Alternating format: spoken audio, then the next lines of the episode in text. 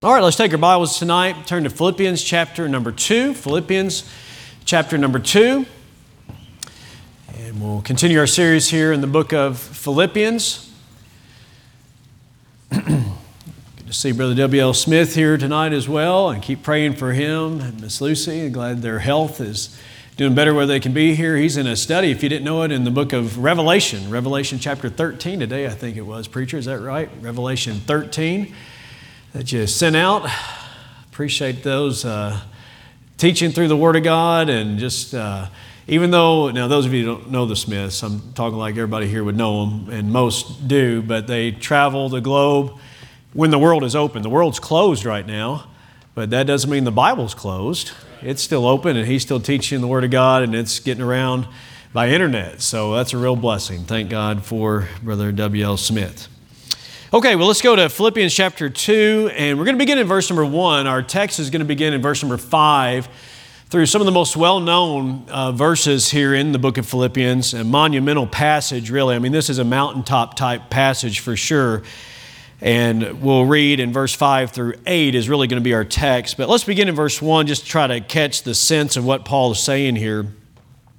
To, to this church that was having some issues, mind you, they were having some some issues regarding their unity and the Lord's churches ought the well Southwest Baptist Church and other churches like it ought to be unified. There ought to be uh, peace here among us and, and good harmony. And so let's read about that. He says, if there, there, if there be therefore any consolation in Christ, if any comfort of love, if any fellowship of the Spirit, if any bowels and mercies, fulfill ye my joy that ye be like minded having the same love, being of one accord, of one mind. Verse 3 let nothing be done through strife or vain glory. Let nothing be done through strife or vain glory, but in lowliness of mind, let each esteem other better than themselves. Now, if we would practice verse 3 alone, just verse 3 alone. Uh, my, how that would um, keep a church healthy or a sick church to get healthy.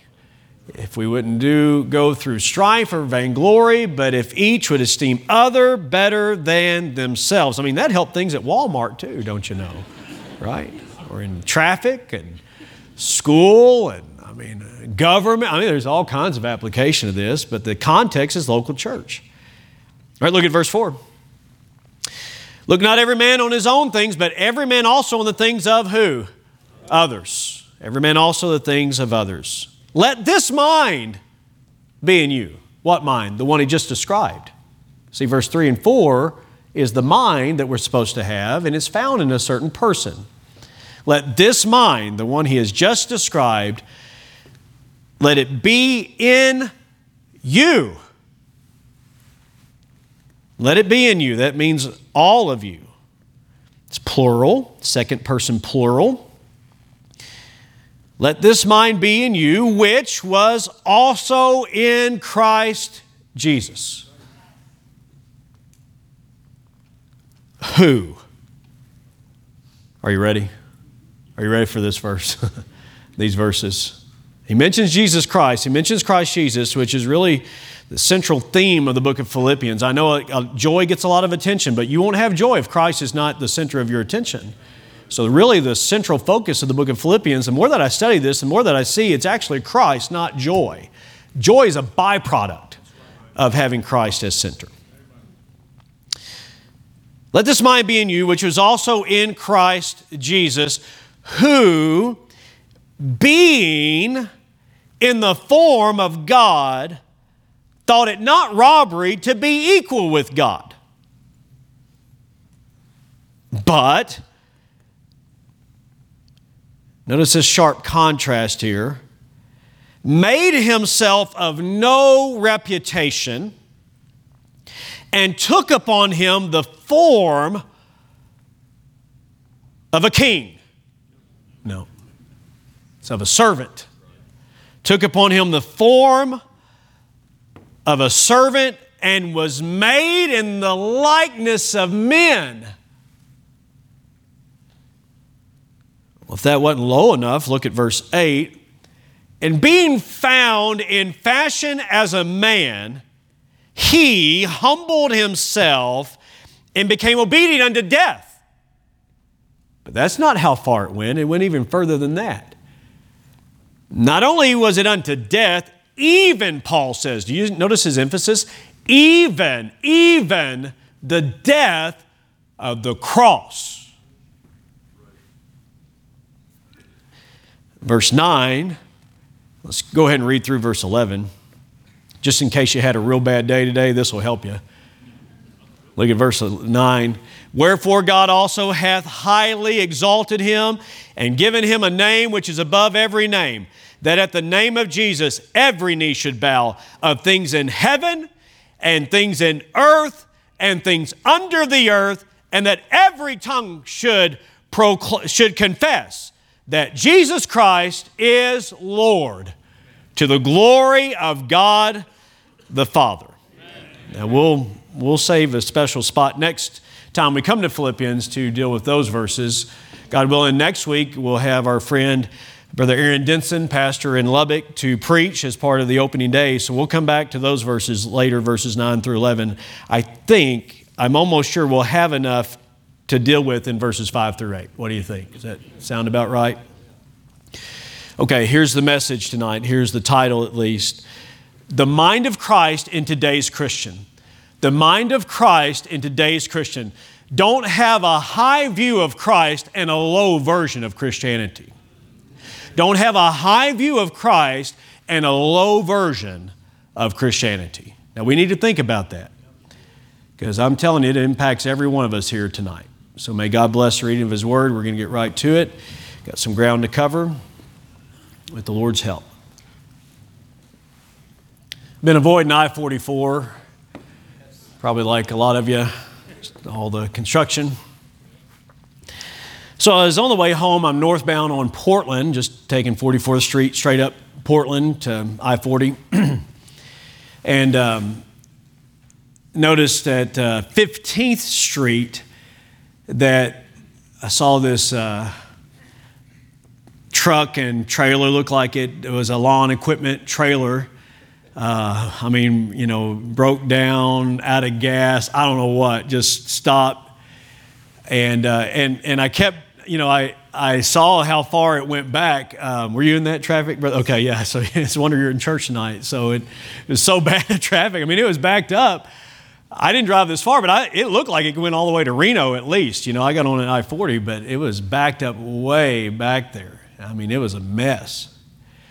Well, here's what I saw I saw a police officer, his, his, um, his SUV uh, right behind this vehicle that was broken down.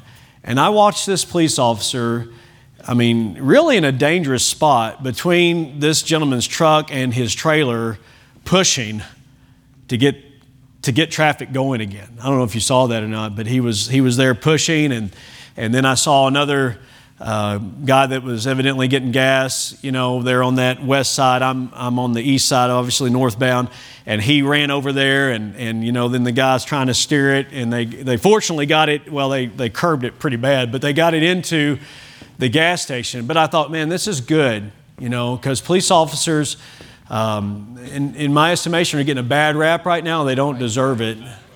You know, and it's wrong when uh, somebody would abuse their power and abuse their position, but that ought not characterize everybody that wears the badge, you know. And, and so by, I saw a man that, that could have very easily uh, just felt that he was above helping, but here's what he did he used his position to be a help.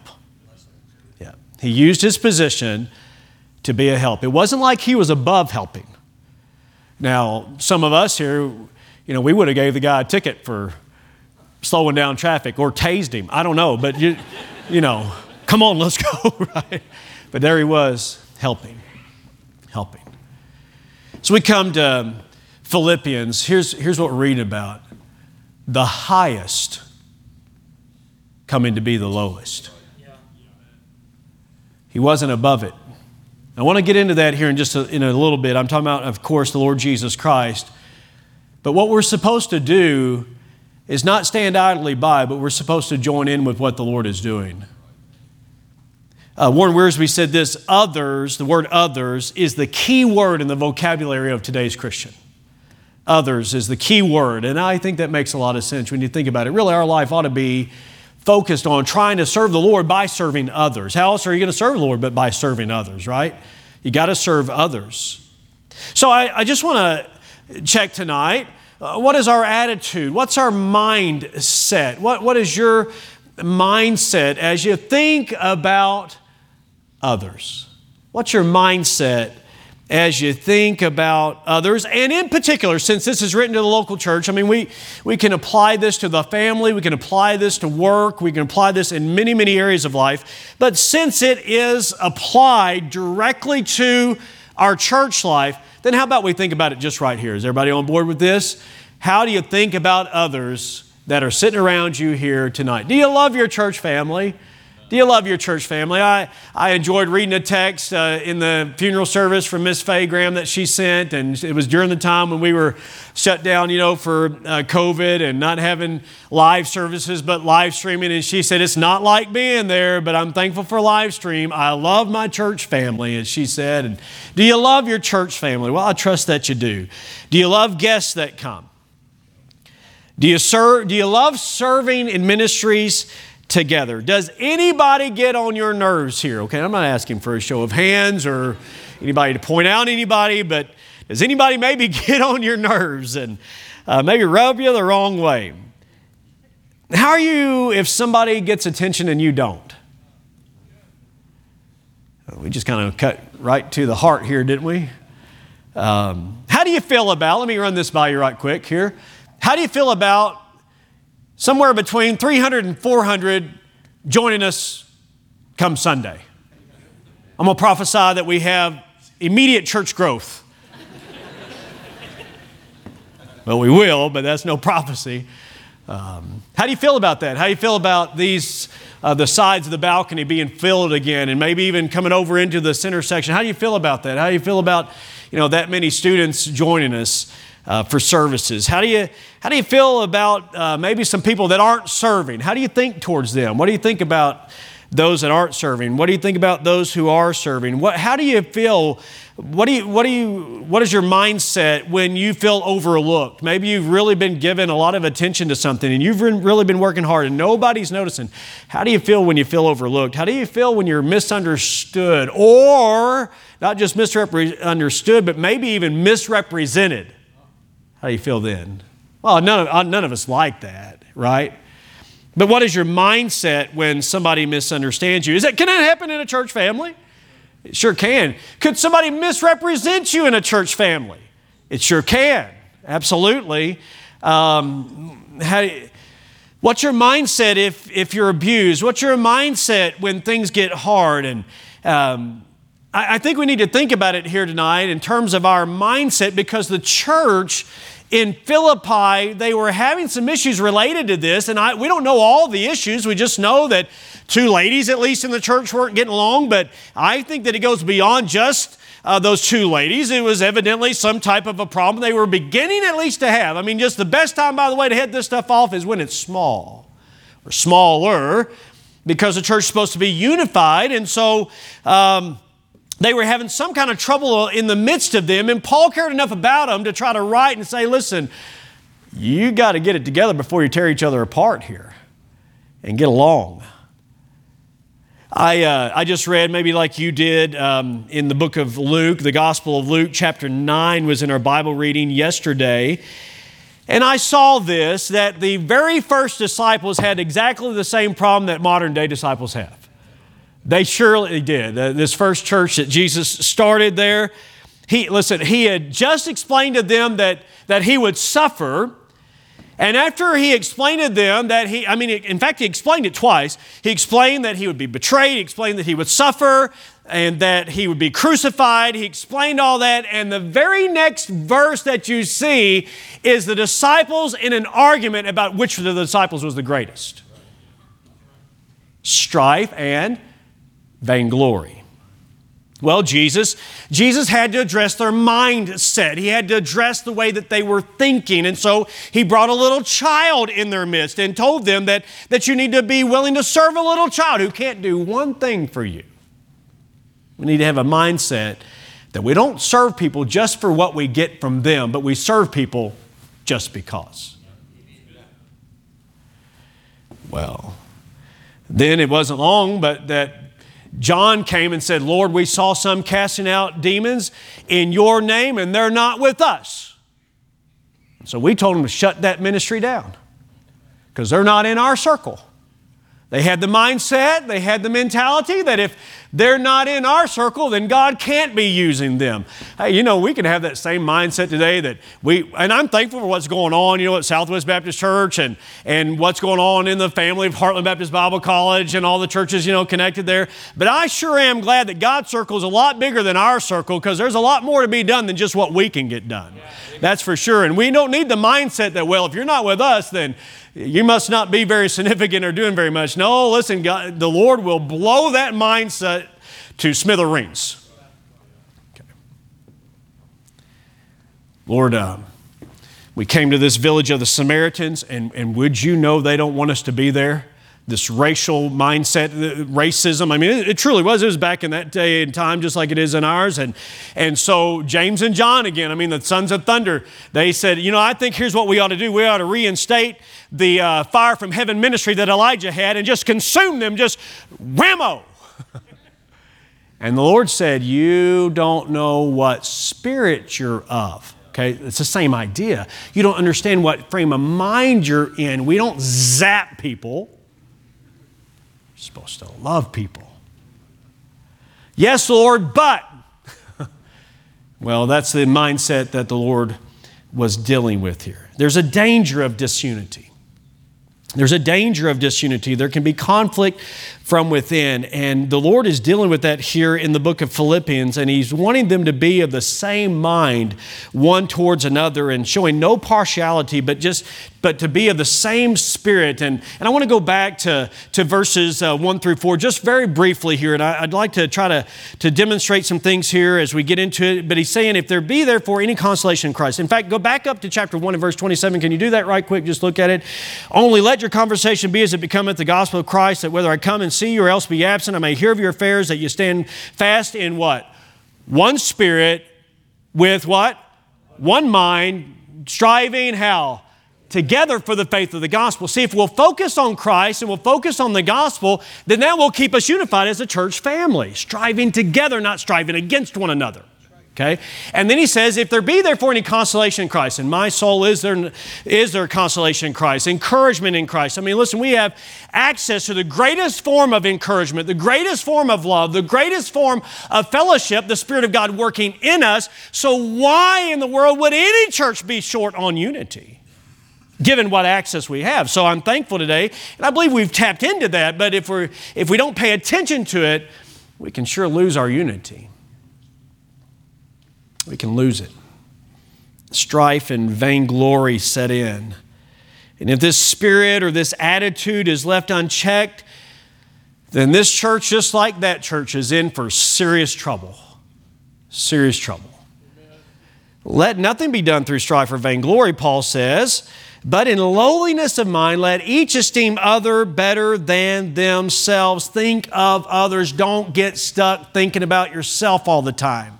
Don't get stuck thinking about yourself. Now, listen, we are all naturally selfish, self centered, self indulgent, self oriented, self reliant. I mean, really, I mean, that is who we really are. We are naturally, I naturally, you naturally think about yourself. But what, we, what we're called on to do in this local church family and outside the walls of this church family as well, of course, is to do this to think of others. Now, I, I know that that takes place here at Southwest, but who here would stand and say, Preacher, I think that we, we've got enough of that? No, I don't think so. I think that we can certainly think more of others. Think of others. Look for ways to serve others, and the Spirit of God wants to help us in doing that. He says, Look not every man on his own things, but every man also on the things of others.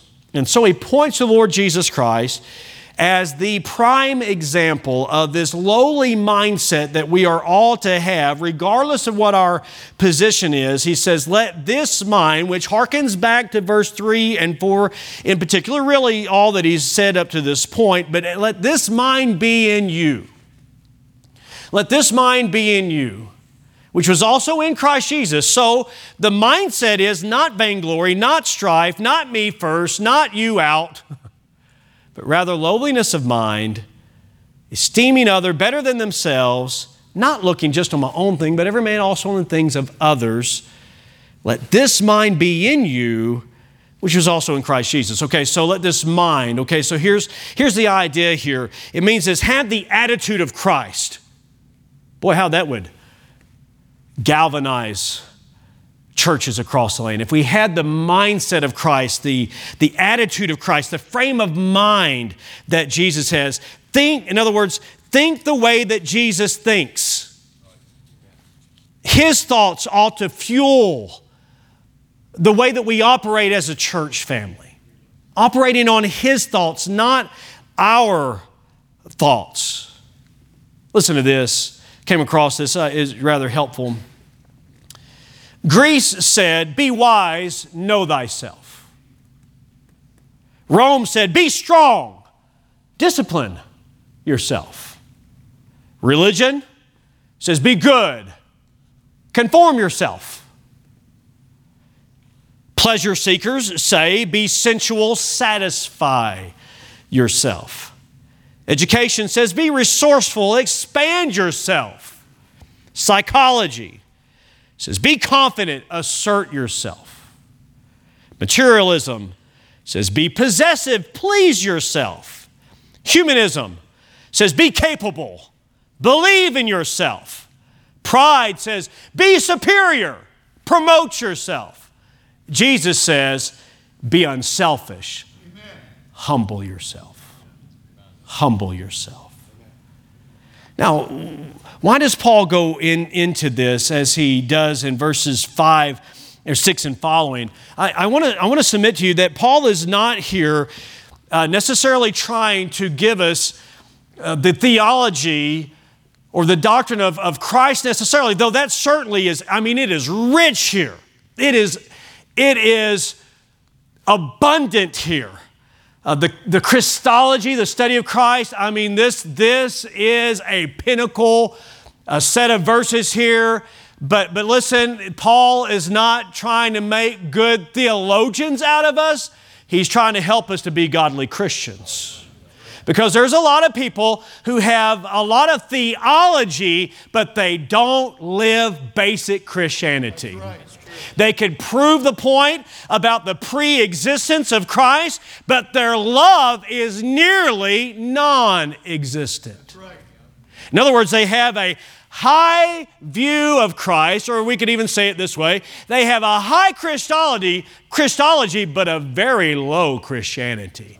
What we ought to do is have a high Christian, I'm sorry, a high view of Christ. We, we ought to have a high view of Christ because of who He is.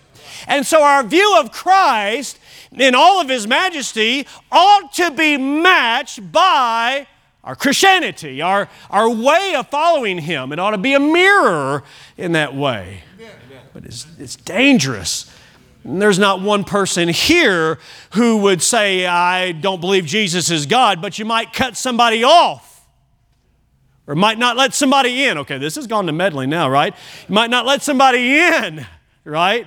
Might kind of elbow your way up to the front, but you got a high view of Christ, but you can have a low version of Christianity. Okay, so let's look at the view of Christ that Paul had because it, it divides into two different parts. You have his view of Christ, the, basically, this the doctrine that he is indeed God and that he did not surrender his deity when he became man. In no way did he, in any wise, relinquish his deity. He was fully God and fully man. Okay? So he, you have his deity, but then also you have his humanity in, in the same place. So it says here, who, watch this now, who being in the form, okay, let's start with the word being there. Who being, okay, the idea of being there, do you know what that means? That means he always has been. So what this says is that he pre existed Bethlehem. which points to his deity. Who being, how far back you want to go? Go as far back as your brain and my brain could go, as far as back as you can. There he is.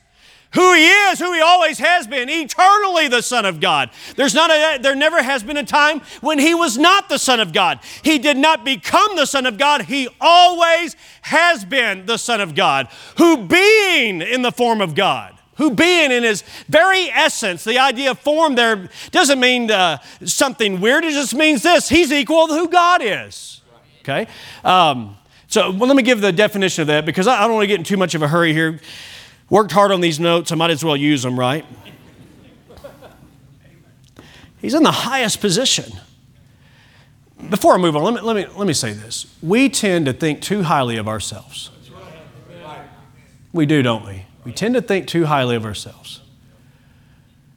I remember us seeing a certain um, NBA player at uh, Dunkin' Donuts, uh, Andrew Bynum, way back. And uh, Tyler said, Dad, there's, there's uh, Andrew Bynum. And, and I noticed he was rather tall because he had to duck to get in the door at Dunkin' Donuts. They were in town to play the Thunder. Well, Tyler, I mean, he was like nine, and he went up, you know, with napkin to say, "Hey, could you sign my napkin?" And he he had his headphones on, and he did like that. I thought, man, that's wrong. He's nine. They lost that next that game. I was so glad. I maybe ate too many donuts. I don't know, but anyways, ironically, he got in a Thunder cab to leave from the place, so I thought that was awesome too. But he thought he's too good. Too good. Some of you heard me tell this story, but we got to meet Jake Westbrook. Jake Westbrook pitched game six of the Cardinals World Series in 2011. I'm going to try not to get off track here, but, but uh, he, he was signing. I think it was Trenton had a had a pin that he brought from the hotel. He's signing, you know, a card or a baseball or something like that before the game in Atlanta. And he looked at the pin, and it was from you know the hotel. And he looked at Trenton, who was at the age maybe of two or three, and he said, "Did you steal this from the hotel?" And Trenton's eyes got real big, you know. And he was just like having a good time with him. Well, here's this World Series player that has taken time for a two or three year old. I love it. It's awesome not too good. We tend to think too highly of ourselves. And another thing I'll tell you that we tend to do, we tend to think too much of ourselves. Too much, too quickly of ourselves. Well, here it says that Jesus, being in the form of God, in fact, I, I had a, a professor that just came for uh, about a week's module, and he said this Jesus is fully God and fully man. This divine person, without ceasing to be God, united a human nature without sin. That's very important. He united a human nature without sin to his divine nature, becoming one person with two natures, human and divine, or human and deity. These natures, listen to this, these natures cannot be separated, but they can and must be distinguished like a paper clip, he said, welded onto a steel bar. You take that paper clip that's rather flimsy, but you weld it to a steel bar, and you can distinguish between the two. That paperclip is not going anywhere when it's welded to that steel bar. Do you get it? Our flimsy humanity in Jesus without sin. Now, I want to make that very clear distinction because that's exactly what Paul is saying. In the likeness of men, in other words, he's saying, now listen, you don't get me wrong here. It's not like he had a sin nature like we had a sin nature, but he was fully human, just like us. Just like us. In fact, perfect humanity. Completely God. Being in the form, in fact, the word form, I was looking at my notes for the definition of that because it's rather helpful. A correspondence with reality. What, what God is, what Jesus is, is corresponding to who God is, what God is, because He is God. He's equal with the Father, with the, with the Spirit as being God. He did not take anything from the Father's glory because he shared the Father's glory from the very beginning. Think of this biblical logic here. God alone is worshiped. In the Gospels, Jesus, John 9, received worship. In heaven, Jesus is currently receiving worship. So either he is God or idolatry is taking place in heaven. I submit to you, on the authority of the Word of God, he is indeed God. And this passage is bearing that out. So look at it again. Who being in the form of God. Now we got to get this here. I realize, you know, some of this can be kind of tedious, but we got to get it uh, because if you don't, you'll be blown away by by false doctrine because Mormonism and Jehovah's Witnesses say that he is a God, but not he is, that he is God. But I'm telling you, friend, they don't jive with what the scripture says here. Who, being in the form of God, thought it not robbery to be equal with God. Thought it not robbery. What does that mean? There's a lot of discussion about a lot of these parts of the verses. Thought it not robbery. In other words, he wasn't taking anything away from, from uh, the Father by being God because that's actually who he was. It, it wasn't robbery. Okay, so let me, I thought about this illustration. Let's say that you, uh, you take your car and you're going to have it serviced, you're going to have it worked on, but you forgot something, you know, in the, in the car, maybe, you know, your charger or something like that. So you got to go back to, to, the, uh, to the, the place where you're going to have it worked on the shop, and there your car is sitting out front. You've got an extra spare key. So you go up to your car and you open up your car door and you get your charger out of your car and you walk away with it. Was that robbery? No, it wasn't robbery. Why?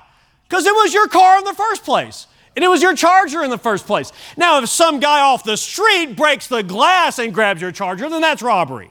Okay? So for Jesus to claim to be God, like the Pharisees picked up on that he did, they, they understood that he claimed to be God. For Jesus to say, I and my Father are one, for Jesus to say, the, the glory that I've shared with you since the beginning, I mean, before time was, for him to make those statements is not taking anything away from God because he rightfully belongs to him. Amen. Deity rightfully belongs to him. He's not taking anything that doesn't belong to him in saying his deity. So, who being in the form of God thought it not robbery to be equal with God. Those are parallel. Form of God, equal with God, is saying Jesus is none other than God. Amen. So, we could say this the highest. Notice what he did in verse number seven. But made himself of no reputation. What does that mean? Well, it literally, the word is this He emptied himself. He emptied himself. Now, what, is, what does empty himself mean? Well, let me just say, tell you what it doesn't mean. I know most of you know this, of course, but it doesn't mean that he emptied himself of his deity. You know, Charles Wesley's song, uh, Emptied Himself of All But Love. I'm, I'm going to give I'm going to give Mr. Wesley the benefit of the doubt that what he's saying there is that his motivation was strictly love. I don't think Charles Wesley thought that he relinquished his deity. Now, I don't know. Somebody might be able to tell me, oh, yes, he did, but I don't think that was the case. So, songs aren't inspired. Sometimes you have to explain them. But the fact that he emptied himself, that he made himself of no reputation, that's the idea. He made himself of no reputation. He poured himself out. Okay, so watch this. I take this water from this pitcher and I pour it into this cup, it's still water. Okay? Still water. It's water in here and it's water here, it's just in a different container. In other words, when Jesus left heaven and he came to earth and he took up this container, this vessel, this uh, um, this body, this flesh, the essence is still the same. He's still God. He's just in a different container. And what's so wonderful about this now is that now that he has taken that form and now he's in a glorified body, but we'll be able to see him as he is. So, but when he became man, he did not become any less God. It was not the subtraction of deity, it was rather this the addition of humanity. So he made himself of no reputation and took upon him the form of a servant. Okay, so became very lowly. He became the form of a servant And so we're in verse number seven still. He took upon him the form of a servant and was made in the likeness of men. Now, we've already somewhat dealt with that verse. It's not saying that he had a sin nature in any wise like you and I do, but it's just simply saying he was made in the likeness of men.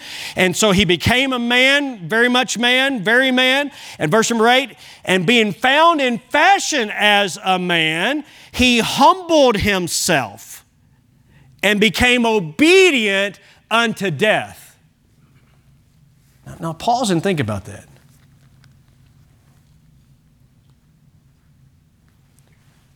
The one who created all of us, created all of mankind and all that is, humbled himself. First of all, it's kind of like this He humbled himself to become a man. That alone is humbling, given who He is, that He's God. Talking about coming down on our level, that the Creator took on humanity and sweat and worked and dealt with abuse and was misunderstood and was misrepresented and was hated and was loved, but then neglected. I mean, he went through all these emotions like you and I would have. He became a man and then, but he, he humbled himself and became obedient unto death. The fact that God allowed himself, his life to be taken, I'm telling you, friend, listen, that is, that is humbling that he did that for us. But it wasn't just a, a, natural death, like he lived here for 80 years, but no, but, but the span of his life being shortened as he was taken not just in any death, but a very cruel form of death. In fact, the Romans wouldn't even crucify Romans. They, the Rome, crucifixion was reserved for slaves, and it was re- reserved for insurrectionists, and it was reserved for, for, for those that were the lowest rung of society. And yet, the one who was the highest, the one who was the greatest, uh, the one who was the supreme, I'm talking about Christ, very God, humbled himself to be a man, humbled himself to die, and humbled himself to be crucified by his own creation.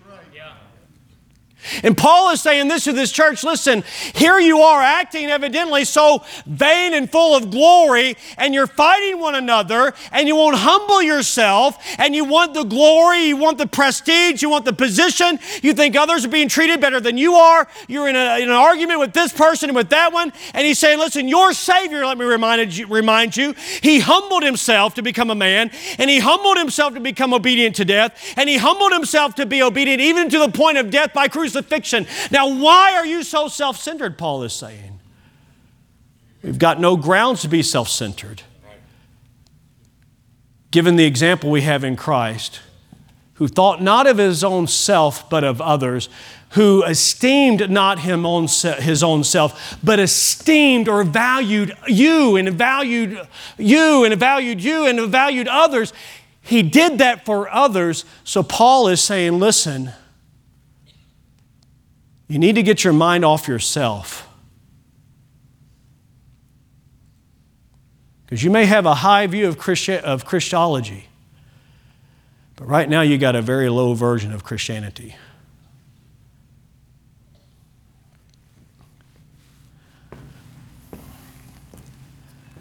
Well, I don't think they deserve to be forgiven.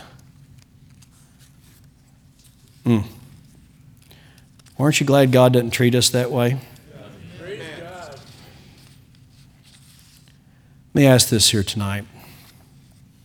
If the highest could take the lowest position possible, surely you could humble yourself to serve Amen. each other, to forgive each other, to be involved in ministry. I think we all agree we need to apply verses 1 through 4. But we're not going to apply verses 1 through 4 if we don't have the mindset of verses 5 through 8. Let me run a few questions by you here tonight. Do you have that mindset, that mindset of Christ, the mind of Christ? Do you treat others more important than yourself? Hey, uh, um, I think we're all guilty right here. I tend to think of myself first, and I'm sure that uh, others do as well. I just thought about Brother Darren not wanting to hurt that pulpit.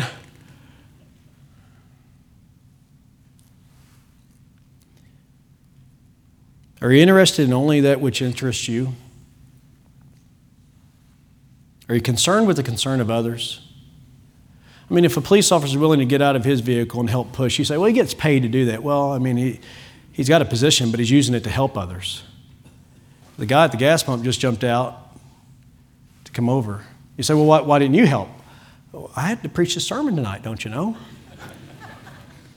I realize, hey, you're not always in a position to do something at all times. Are you following me? But all of us, none of us ought to be at a place where we feel like we're above doing something because of my position. Well, well, well. You got a title, you got a position.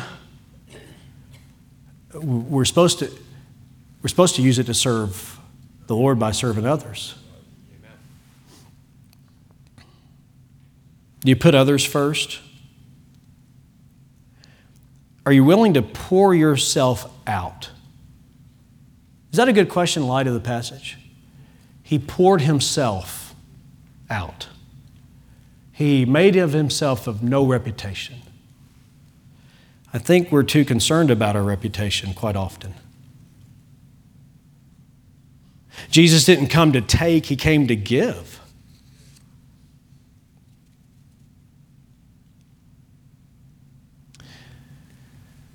The consumer mentality has greatly damaged churches.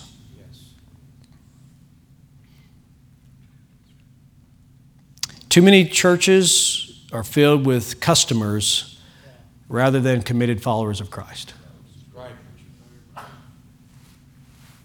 And I'm preaching that here because we're in the same danger that we could become customers, like we expect things to be done this way. And we want to do things excellent. I'm not saying that we scale back, scale down anyway. I think we, we only want to serve and pour ourselves into it more. But, but um, how about we come to church not with, what can I get out of this? What's in it for my family? What's in it for me? What's in it for us?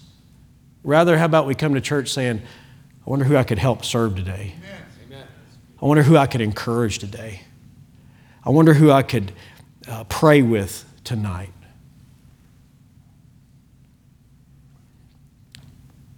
Afraid there can be too many lords and not enough servants. There's a danger that we could think, oh, I'm not going to be in submission to that. Uh, how about this? He was obedient unto death, even the death of the cross. I mean, the word obedient means this he was in submission. But some believers have a hard time submitting to the standards of a church or submitting to the way things are done. You know, and I, I, I listen, I'm not, I'm not on a power trip here. Please don't misunderstand me.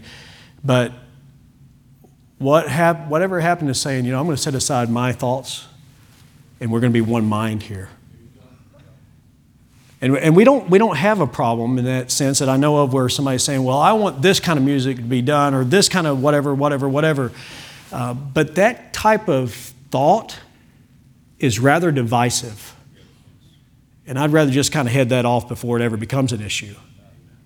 By us being of one mind, one heart, saying, you know, let's move forward here. Let's not.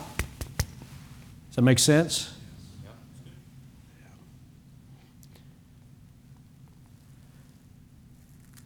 Christ and the work of the gospel are too important to give into bickering. Do you consider yourself in any way to be above serving in any way? I'm just simply saying that those with a high view of Christ ought to exercise a matching version of Christianity. So, let somebody in front of you at Walmart that has less or a heavier load than what you have. Help somebody move in, even in the August heat. Resident assistants, we have RAs here tonight. You're to be a servant, Amen. serve others. Sunday school teachers, workers, you're to be a servant. You know how you can serve? It can be as simple as this get on their doorstep, knock on the door, and say, Hey, I'm your Sunday school teacher. I mean, and they need to see you outside of the classroom.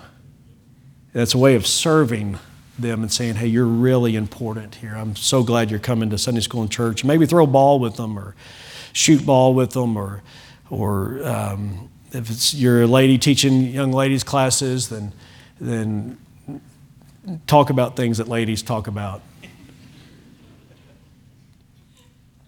Shoes and stuff.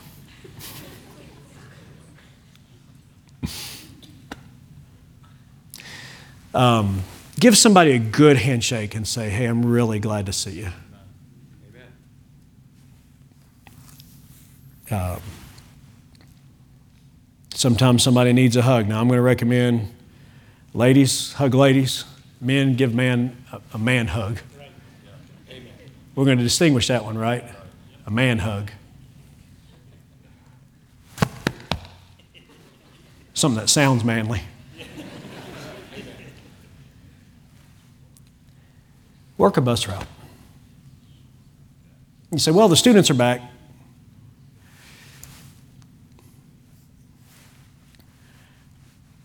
Kids, kids uh, need more than just students loving on them. Yeah, but man, that's a lot of commitment.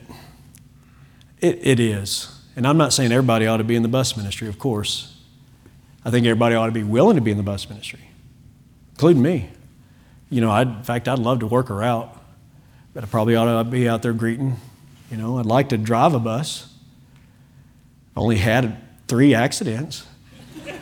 It's going to be bad. I hit the fence out here, hit the fence at Heartland. As long as I'm not around fences, I do okay. So, hit the OG&E guy that was parked outside the fence. I mean, you know, just other than that, doing pretty good.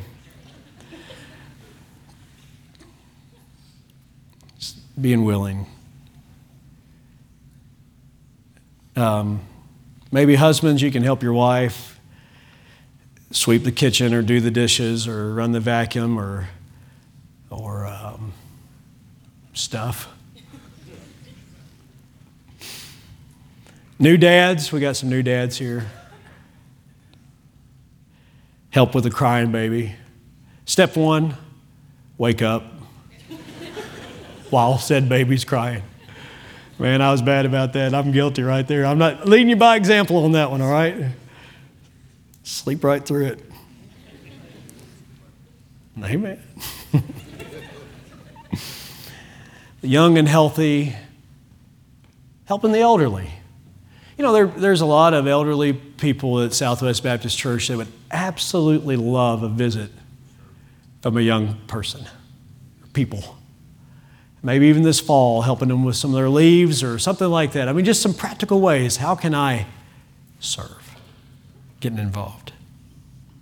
Older generation, taking some time to get investing or investing in a younger generation. Um, spending some time with them. That's how they'll learn how to be an old person by being around some older people. Uh, young people, I love the way that I believe his brother well, I believe it was Brother Park and Brother, Brother uh, Tyler Prayer both. They, um, they preached on include those young people that are kind of ostracized, you know, that aren't real popular, sitting off by themselves, you know. that need somebody just to be their friend. They're awkward as all get out. You don't even realize how awkward you are, anyways, but they're awkward, and you can help them. I mean, come on, we're all awkward. But there's some that are especially touched with awkwardness. right? And they feel it, they sense it. Well, what can you do? Well, sit with them when nobody else will. But you say, oh man, but if I do that, all my friends are going to think that I'm not cool. Is that a new revelation to you? Okay, I'm supposed to be kind. I'm preaching on being kind and caring. But I'm just saying, um, we don't need to have the attitude like, I'm above that. I'm above that. No, we need to come down. Come down. And come down. If he was obedient to the cross, surely we should be obedient to taking up our cross and following him. Because otherwise, we're just consumers, we're not committed disciples. But he is worthy of the true biblical version of what it means to be Christ like. And when you read the Gospels, friend, I'll end with this. When you read the Gospels, you cannot help but notice how that Jesus cared Amen. for people Amen. of all types the spectrum of the religious, like Nicodemus, to the harlots. He treated people the same, he loved them all. May God help us to think about somebody other than ourselves, namely others. God help us to think of others. Let's stand together here tonight. There's some way that God would have you to pour your life out in serving others. What does that look like? What does that look like? How could you serve others? It's going to take effort, it's going to take sacrifice. In fact, true biblical Christianity is going to cost you something. If it's not costing anything, then you're not truly living the Christian life. It's easy for us, so we look for ease and comfort, coasting. But He's not called us to do that. He's called us to think of others. Lord, you said in your word right here that we're to not think of our own selves, but we're to set our minds on others. Lord, would you help us? Deliver us from selfishness that would be binding, that would be stifling, that would cause a backup of traffic, so to speak, even in a local church where something could be done if somebody would do something to help. I pray that you'd help us, dear Lord, to keep things moving to keep things moving by following our dear Savior and humbly serving one another. I pray for your help to do that now, Lord. I pray that you'd help us not to be hearers of the word and not doers. Help us to find some practical ways in which we may serve. I pray in Jesus' name. Amen. Page 254 tonight. Let's sing some verses of invitation. How about we just respond to the Lord here this evening? You may want to come and, and ask the Lord to help you to think of others and maybe even to come and pray for somebody that God has put on your heart. As Brother Aaron leads us on this first verse, would you come as we sing?